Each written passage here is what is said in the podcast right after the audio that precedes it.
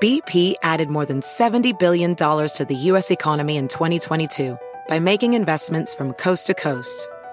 Investments like building charging hubs for fleets of electric buses in California and starting up new infrastructure in the Gulf of Mexico. It's and, not or. See what doing both means for energy nationwide at bp.com slash investing in America. Is America's primary system working? Is the Electoral College still the best process for electing a president? Could a third party candidate ever be successful? In a new season of You Might Be Right, former Tennessee governors Bill Haslam and Phil Bredesen gather the country's top experts to explore these issues and more as we approach the 2024 presidential election. Listen to You Might Be Right, a new podcast from the Baker School at the University of Tennessee, available now wherever you get your podcasts.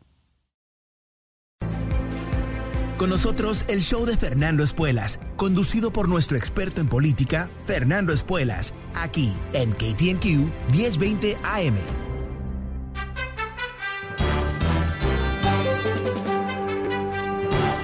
Hola, ¿cómo estás? Soy Fernando Espuelas desde Washington. Muy buenas tardes, gracias por acompañarme. Hoy vamos a ir lejos, muy muy lejos de Washington, pero en realidad muy cerca a cierto nivel. Afganistán, ah, como quizás tú ya sabes, el presidente Biden dio la orden finalmente, hace unos meses atrás, de retirar las tropas de Estados Unidos a fin de agosto. Y uh, lo que se está viendo ahora que eh, el nivel de uh, apoyo de Estados Unidos al gobierno de Afganistán ha disminuido dramáticamente, que el gobierno de Afganistán no tiene mucho, bueno, mucha capacidad para defenderse. Eh, los talibanes ya han tomado control de varias provincias en el norte del país. Uh, hay cierto ruido en el sur también. el gobierno de Estados Unidos piensa en forma reservada, uh, que puede ser que Kabul, la capital de Afganistán, caiga en 90 días. O no, obviamente no se sabe. Pero lo que está clarísimo aquí es que el retiro de las tropas de Estados Unidos y de OTAN y, y todos los apoyos que eh, Estados Unidos y sus aliados le habían dado al gobierno de Afganistán después de la invasión del 2001, eh, bueno, eh, está teniendo las consecuencias que muchos habían advertido. Uh, inclusive en los últimos días eh, ha habido tremenda sorpresa, ahora volvemos a Washington, con la rapidez con la cual los talibanes pudieron avanzar uh, sobre diferentes objetivos militares que uh, habían tenido y que se habían limitado, o su éxito se había limitado a través de la utilización de las Fuerzas Armadas de Estados Unidos, en particular la Fuerza Aérea, que efectivamente le había dado un escudo a las fuerzas de Afganistán. Eso se suma a no solamente la retirada de las tropas, pero lo que eh, muchos analistas dicen que el gobierno de Afganistán es inepto, es corrupto, uh, que no hay capacidad de liderazgo, o sea, que aquí hay uh, lamentablemente un gobierno bastante débil, que aunque tiene mucha motivación de, de pelear, de salvarse, uh, de defender lo que había sido un régimen democrático al afganistani, ¿no?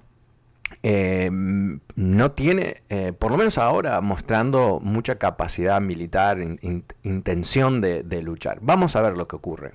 Como te imaginas, ya han empezado a llover las críticas a Biden diciendo cómo puede ser que él retiró las tropas, que esto es un desastre que se podía ver que venía y todo el resto. Y el presidente esta semana, cuando un periodista le hizo la pregunta si está arrepentido de su decisión, Dijo que no, que él sabe que esta es la correcta decisión para Estados Unidos, que después de 20 años, más de mil millones, mil millones, mil, 10 mil millones de dólares, creo que es el número correcto, eh, que se ha gastado por parte de Estados Unidos, miles de heridos, miles de muertos, que es el momento para que eh, los soldados de Afganistán defienda Afganistán. Estados Unidos y OTAN entrenaron más de 300.000 ah, personas, ah, soldados y, pilotos y todo el resto. Ah, les han dado tanques, armas, aviones y todo lo demás. deberían poder defenderse, pero no parece que es el caso. Ahora, eh, yo eh, cuando empecé a leer sobre esto me dio tremenda pena, ¿no? Porque obviamente esto no es un éxito para Estados Unidos, no es una victoria para nadie. Ah, y definitivamente existe la, posibilidad que los talibanes reemplacen la sociedad que emergió después del 11 de septiembre, una sociedad con muchos problemas, pero una sociedad en donde las mujeres tienen derechos legales, donde pueden educarse, donde ah, eh, el modernismo no está en conflicto con las tradiciones muy antiguas de Afganistán, sino que han podido crear una sociedad híbrida, ¿no? con ciertos elementos tradicionales, ciertos elementos modernos. Y ahí es donde está el temor que eh, la, eh, eh, la, salida de las tropas de Estados Unidos que habían garantizado ese nuevo orden social sean de alguna manera la causa ¿no? de que estas niñas no puedan ir a la escuela, que, la violencia rutinaria de, de, estos sangrientos talibanes emerja una vez más. Me pareció lamentable esa posibilidad. Pero también lo he estado pensando y, me gustaría escuchar tu opinión sobre esto también. Que ¿Cuál es la otra opción? ¿no? ¿Cuál es la opción para Estados Unidos? ¿Otros 20 años más? Eh, ¿Tener una guerra que nunca termina? ¿Tener un, pozo de dinero que, siempre hay que rellenar con más billetes y prenderle fuego? Porque no, aparentemente no hay suficiente dinero para, arrastrar a este país al futuro. Y también lo que eh, hay un viejo dicho sobre Afganistán, que es el cementerio de los imperios. Porque inclusive una de las primeras veces que escuchamos de Afganistán en la historia es 2500 años atrás con eh, Alejandro Magno, el gran conquistador griego, que pierde su primer batalla en Afganistán. Pierde intentando crear una provincia de su imperio en ese mismo lugar. Y por supuesto, eh, el imperio pérsico, el imperio británico, el imperio soviético, el imperio estadounidense, todos han tenido exactamente la misma experiencia. Porque Afganistán es, no es tanto un país como pensamos los países latinoamericanos son o Estados Unidos o europeos, sino que es un territorio compuesto de múltiples etnias que no, no, no están agradados de estar juntos, juntados por, un destino geográfico, ah, pero sin mucho amor uno al otro. Ah, en momentos donde funciona como Estado eh, es porque hay convivencia, porque existe un gran líder, como fueron en su momento los reyes de Afganistán. O la mano dura, brutal, como fue la dictadura comunista, la dictadura de los talibanes, y algo mucho más eh, raro, pero no sostenible aparentemente, lo que logró Estados Unidos. ¿Cómo, lo ves tú? En realidad, eh, eso es lo creo que es lo más interesante porque eh, hay todo tipo de punto de vista sobre esto y no, sé cuál es el punto de vista correcto, honestamente. No es algo ideológico para mí, sino que tiene que ver muchísimo con ah, cómo llegamos a este momento después de 20 años y si quizás nos equivocamos, ir eh, o por lo menos quedarnos tanto tiempo. El número es 844-410-1020. ¿Cuál es tu punto de vista sobre la retirada de Estados Unidos de Afganistán? Uh, 844-410-1020. Llámame y cuéntame. Eh, empezamos la tarde con Arturo. Hola Arturo, ¿cómo te va? Hola Fernando. Fernando. Hola. Adelante Arturo. Yo creo que no fue griego. Pero, más allá de eso, Fernandito, ¿sabes qué? Afganistán es, como tú, tú bien lo dijiste, yo creo que es un, un, un país muy complicado y para la gente que lo quiere ver de una manera simple o lo que sea, o muy... Uh, y echarle, echarle la culpa a Biden, yo, yo creo que, pues, eh, en realidad eso nomás enseña un poquito de no quiero decir ignorancia, pero que están mal, informados. Ah, es, es muy, muy similar a, a, cuando uno dice, habla de COVID, qué, tan complicado es y todo, y otras situaciones que o uno desea este informarse bien o no informarse bien. Afganistán, como tú, tú lo bien dijiste, yo, yo, yo he leído un poquito acerca de él y no es que soy experto ni nada, ni para nada, pero este uh, lo que yo he oído es de que, o lo que le leí es de que son grupos y que entre ellos están peleando y, entre ellos así el talibán se está aprovechando y conquista o mata o lo que sea o, ataca grupos. Entonces, ah, pero para que ellos se, se unen y todo eso es muy complicado porque hay, hay difer- difer- diferencias re- ah, religiosas y cosas así. Bueno, y, y Pero- además eh, es como pensar que vamos a armar un país y vamos a poner los, eh, mm, los franceses, eh, los chinos, los rusos y los polacos todos juntos en un país y ahora le vamos a decir, se tienen que llevar bien y formar un gobierno nacional, ¿no? Eh, es, es algo que es, es completamente loco, ah, nunca lo harías, nunca crearías un Afganistán de cero, porque no, no tiene sentido. Y de hecho, si, si piensas dónde queda Afganistán a cierto nivel, nivel geográfico, ¿no? Eh, eh, si vas al, al- al sur, sureste, está la India. Si vas al norte, estoy eh, eh, simplificando las cosas, ¿no? Hay países turcos y los chinos. Si vas para el otro lado, está Irán. ¿No? Y es como que este es el lugar que nunca fue incorporado, por mucho tiempo por lo menos, en los imperios que existían en esos diferentes polos de poder muy, muy importantes a través de los siglos. Y la gente como que, que eh, si pudo vivir junto, pudo vivir junto, pero más que nada vive en sus aldeas. Y esta es la aldea de los polacos y esta de los chinos. Obviamente no, es, no, digo eso literalmente, pero para dar un ejemplo. Y después tiene que haber algún tipo de encuentro entre todos. Hay una tribu que son los Pashtuns, que son ah, los talibanes, eh, vienen de esa tribu, ah, que han sido la tribu más grande, más dominante de Irán. Y cuando había una monarquía, que fue bastante buena la monarquía en Afganistán, eh, hasta que no lo fue, eh, eh, el, el- el rey era de, de esa tribu. Pero definitivamente lo que tú dices es, es imposible pensar que Estados Unidos realmente iba a poder reconstruir Irán, Irán, Afganistán, Pero, ¿sabes ah, cuando... Una cosa rapidito, Fernando. Ya, Rapidito. sí, adelante. Creo que en cierta, en cierta forma a este ah, Estados Unidos se metió allá por razones humanitarias. Y en ese en ese caso pues yo creo que estaba tenían todo derecho pero yo creo que es demasiadamente complicado y ha, ha sido muy costoso. Bueno, y pensé- hasta Trump y si un, si alguien si un imbécil como él puede, puede decidir que retirar los- las tropas pues entonces tú sabes mi hijo de tres No, años es- eso es lo que me hace cuestionar, eso es lo que me hace cuestionar si esto es buena idea, porque un imbécil como Trump ah, quería hacerlo. Pero él lo quería hacer por otra razón, él lo quería hacer porque él es, eh, representaba una corriente ah, de aislam- aislamiento ah, que es, es parte de la ultraderecha, pero, pero al fin, pero es lo que buscaba. Yo, yo creo que, que lo, la manera de pensar de esto, por lo menos a cierto nivel, es, eh, primero tenemos que recordar la historia. No, fue Estados Unidos ahí por razones inmunitarias. Fue porque desde Afganistán se planificó el ataque de Al-Qaeda hacia Nueva York y Washington en el 11 de septiembre. Y la, la primer misión de Estados Unidos era totalmente lógica y racional, que era derrotar los talibanes para destruir eh, la base de operaciones de Al-Qaeda para que no hubiese otro ataque a Estados Unidos.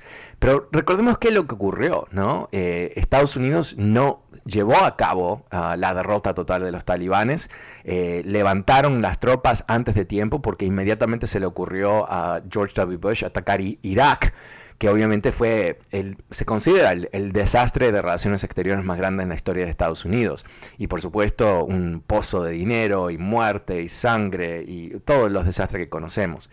El tema es que en su momento parte de la filosofía de los eh, neoconservadores, del cual ah, George W. Bush era el representante número uno, tenían esta fantasía de que Estados Unidos iba a exportar democracia, como que exportamos, ah, no sé, ah, carne o, trigo, y que a través de nuestro genio de, de crear países, del cual mm, realmente no hay, eh, íbamos a lograr algo inédito, que en estos países que nunca han tenido democracia, que no tienen cultura democrática, democracia y, democrática, y que encima tienen este fenómeno de multietnias viviendo en un país, Ah, de alguna manera nosotros vamos a, cambiar ese destino. Y, eso fue algo que eh, se vendió como una religión cívica, ¿no? ¿Y cu- ¿Cuál es el significado del imperio de Estados Unidos? Si en el siglo XX era eh, reprimir América Latina y, bueno, en sus, buenos momentos liquidar a los nazis, ¿verdad? Ah, y eventualmente luchar contra los comunistas. Eh, bueno, ¿cuál iba a ser el propósito de todo este poder de Estados Unidos en un periodo? Recordemos que después de, la caída de la Unión Soviética, como China todavía no era el país que es ahora, ah, obviamente Rusia en ruinas, Estados Unidos paradito ahí solo como la única superpotencia, y ahí es donde se fueron de mambo, ¿no? O sea, convirtieron una especie de idea ah, así, yo diría, ah, no solamente ambiciosa, pero optimista, Ah, y, la, exportaron con este, este concepto de que Estados Unidos iba a recrear la democracia en otros lugares y la iba a plantar como una especie de, de, nueva, de un nuevo árbol que iba a nacer ah, por ahí. Pero, pero no, no ocurrió así, ¿verdad? Y, lo que eh, está surgiendo en muchos de los reportajes en los últimos días es que en realidad eh, tanto la administración de Bush como la administración de Obama como la administración de Trump reconocían por dentro que habían perdido la guerra, que no había ningún tipo de victoria que se iba a poder armar o, construir después de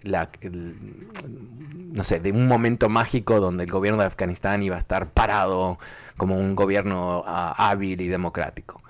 Y todo el tiempo desde entonces, no solamente ha sido la pérdida de dinero y de, vidas de Estados Unidos y gente local, pero un intento de no tener un fracaso, no tener una derrota masiva. Y recordemos que a Estados Unidos le sobran las derrotas militares, ¿verdad? O sea, la guerra de Corea no, no fue bastante bien, Vietnam un desastre, eh, más allá de, ah, Granada, ¿no? o sea que no exactamente fue una victoria ah, contundente considerando que eran cinco piojos sobre una piedra con tres cubanos medios borrachos que lo defendían. No debía ser gran sorpresa que Estados Unidos pudo derrocarlos a ellos, pero... Desde entonces no tanto, ¿verdad? Ah, eh, Irán hace lo que quiere, Siria, etcétera, etcétera, etcétera. Entonces, eh, yo creo que esto es no sé si es un escándalo porque estamos tan preocupados con otros escándalos, pero yo creo que es importante entender ah, que e, este proceso ah, de llevar a cabo esta supuesta guerra para, asegurar que Afganistán no sea la plataforma del terrorismo global, fracasó, fracasó. Y aunque realmente da mm, es triste ver lo que está pasando, ver que ese gobierno que nosotros supuestamente construimos no tiene capacidad de liderazgo, de control de su propio territorio, ah, capacidad militar, con algunas excepciones. Aparentemente hay un par de generales bastante modernos y, entrenados por Estados Unidos que les está yendo bastante bien. Pero en fin, eh, e, eso es lo que, lo que hay. Y, aunque a mí, a, mí no, me, no me gusta mucho la idea de que eh, hemos perdido otra guerra más, que eh, una vez más, con todo el poder y todo el dinero y toda la inteligencia de Estados Unidos, no podemos combatir a tropas que, aunque son muy audaces militarmente, tienen una mentalidad medieval. Creo que es bastante patético. Ahora, hay otro elemento aquí que me gustaría eh, entrar un poquito, que es parte de la justificación de la administración de Biden para terminar con esta guerra es que Estados Unidos tiene otros problemas, mucho más graves. Y esos problemas tienen nombre y apellido. Se llaman Rusia-China. Y esos dos países tienen como meta derrocar a Estados Unidos, o por, lo menos derrocar la, la, posición de Estados Unidos como el líder de un orden mundial basado en democracias y capitalismo. Y si Estados Unidos sigue ah, distraído en el Medio Oriente, eh, no va a poder enfocarse sobre esas amenazas, que realmente son amenazas mortales por encima de cualquier cosa que hagan los talibanes. Y eso es la, justificación estratégica, ¿no?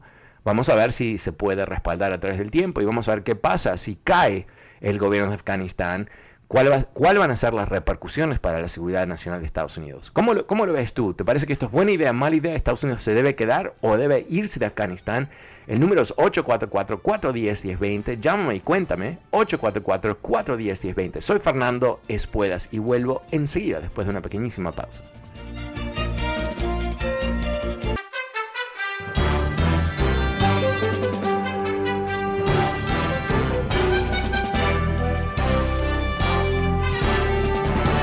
Hola, ¿cómo estás? Soy Fernando Espuelas desde Washington. Muy buenas tardes. Gracias por acompañarme. Te vengo contando sobre la gran sorpresa que se está viendo en Afganistán. La sorpresa es que los talibanes están ah, luchando con todo ah, ganando ah, victorias, ah, capturando ciudades, algo que no se esperaba con tanta rapidez cuando el presidente Biden anunció que las tropas de Estados Unidos y OTAN se iban y efectivamente no van a quedar más tropas de Estados Unidos más allá de la embajada a partir del fin de este mes.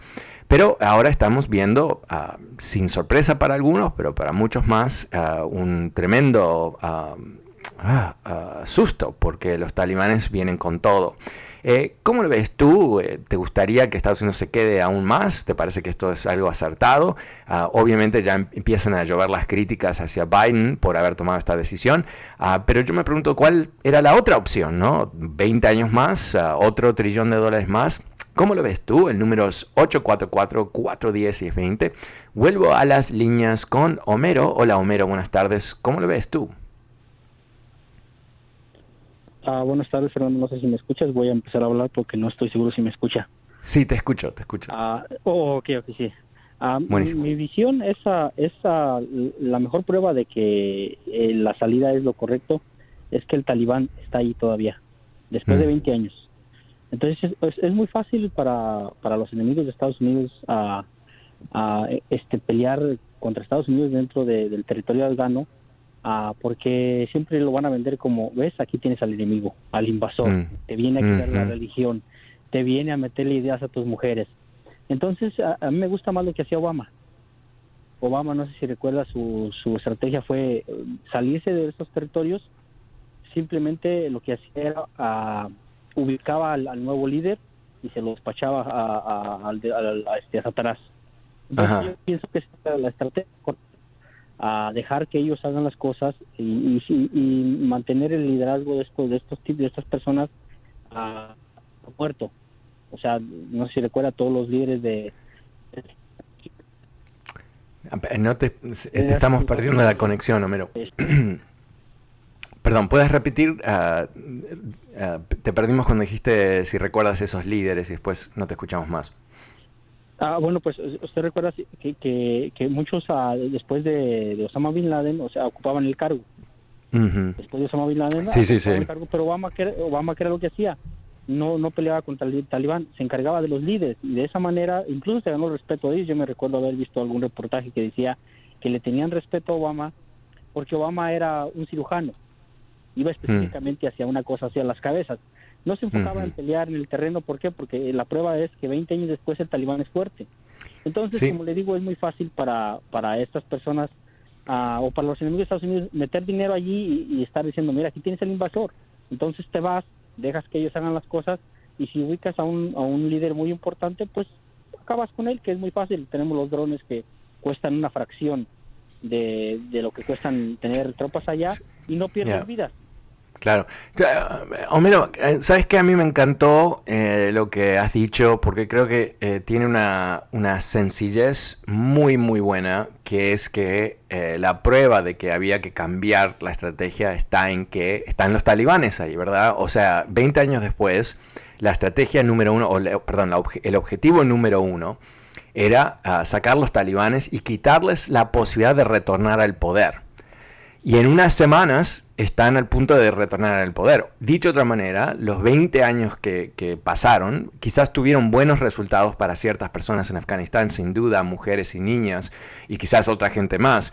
Ah, pero definitivamente el objetivo principal, que era salvar Afganistán de los talibanes, obviamente no se cumplió y ni cerca se cumplió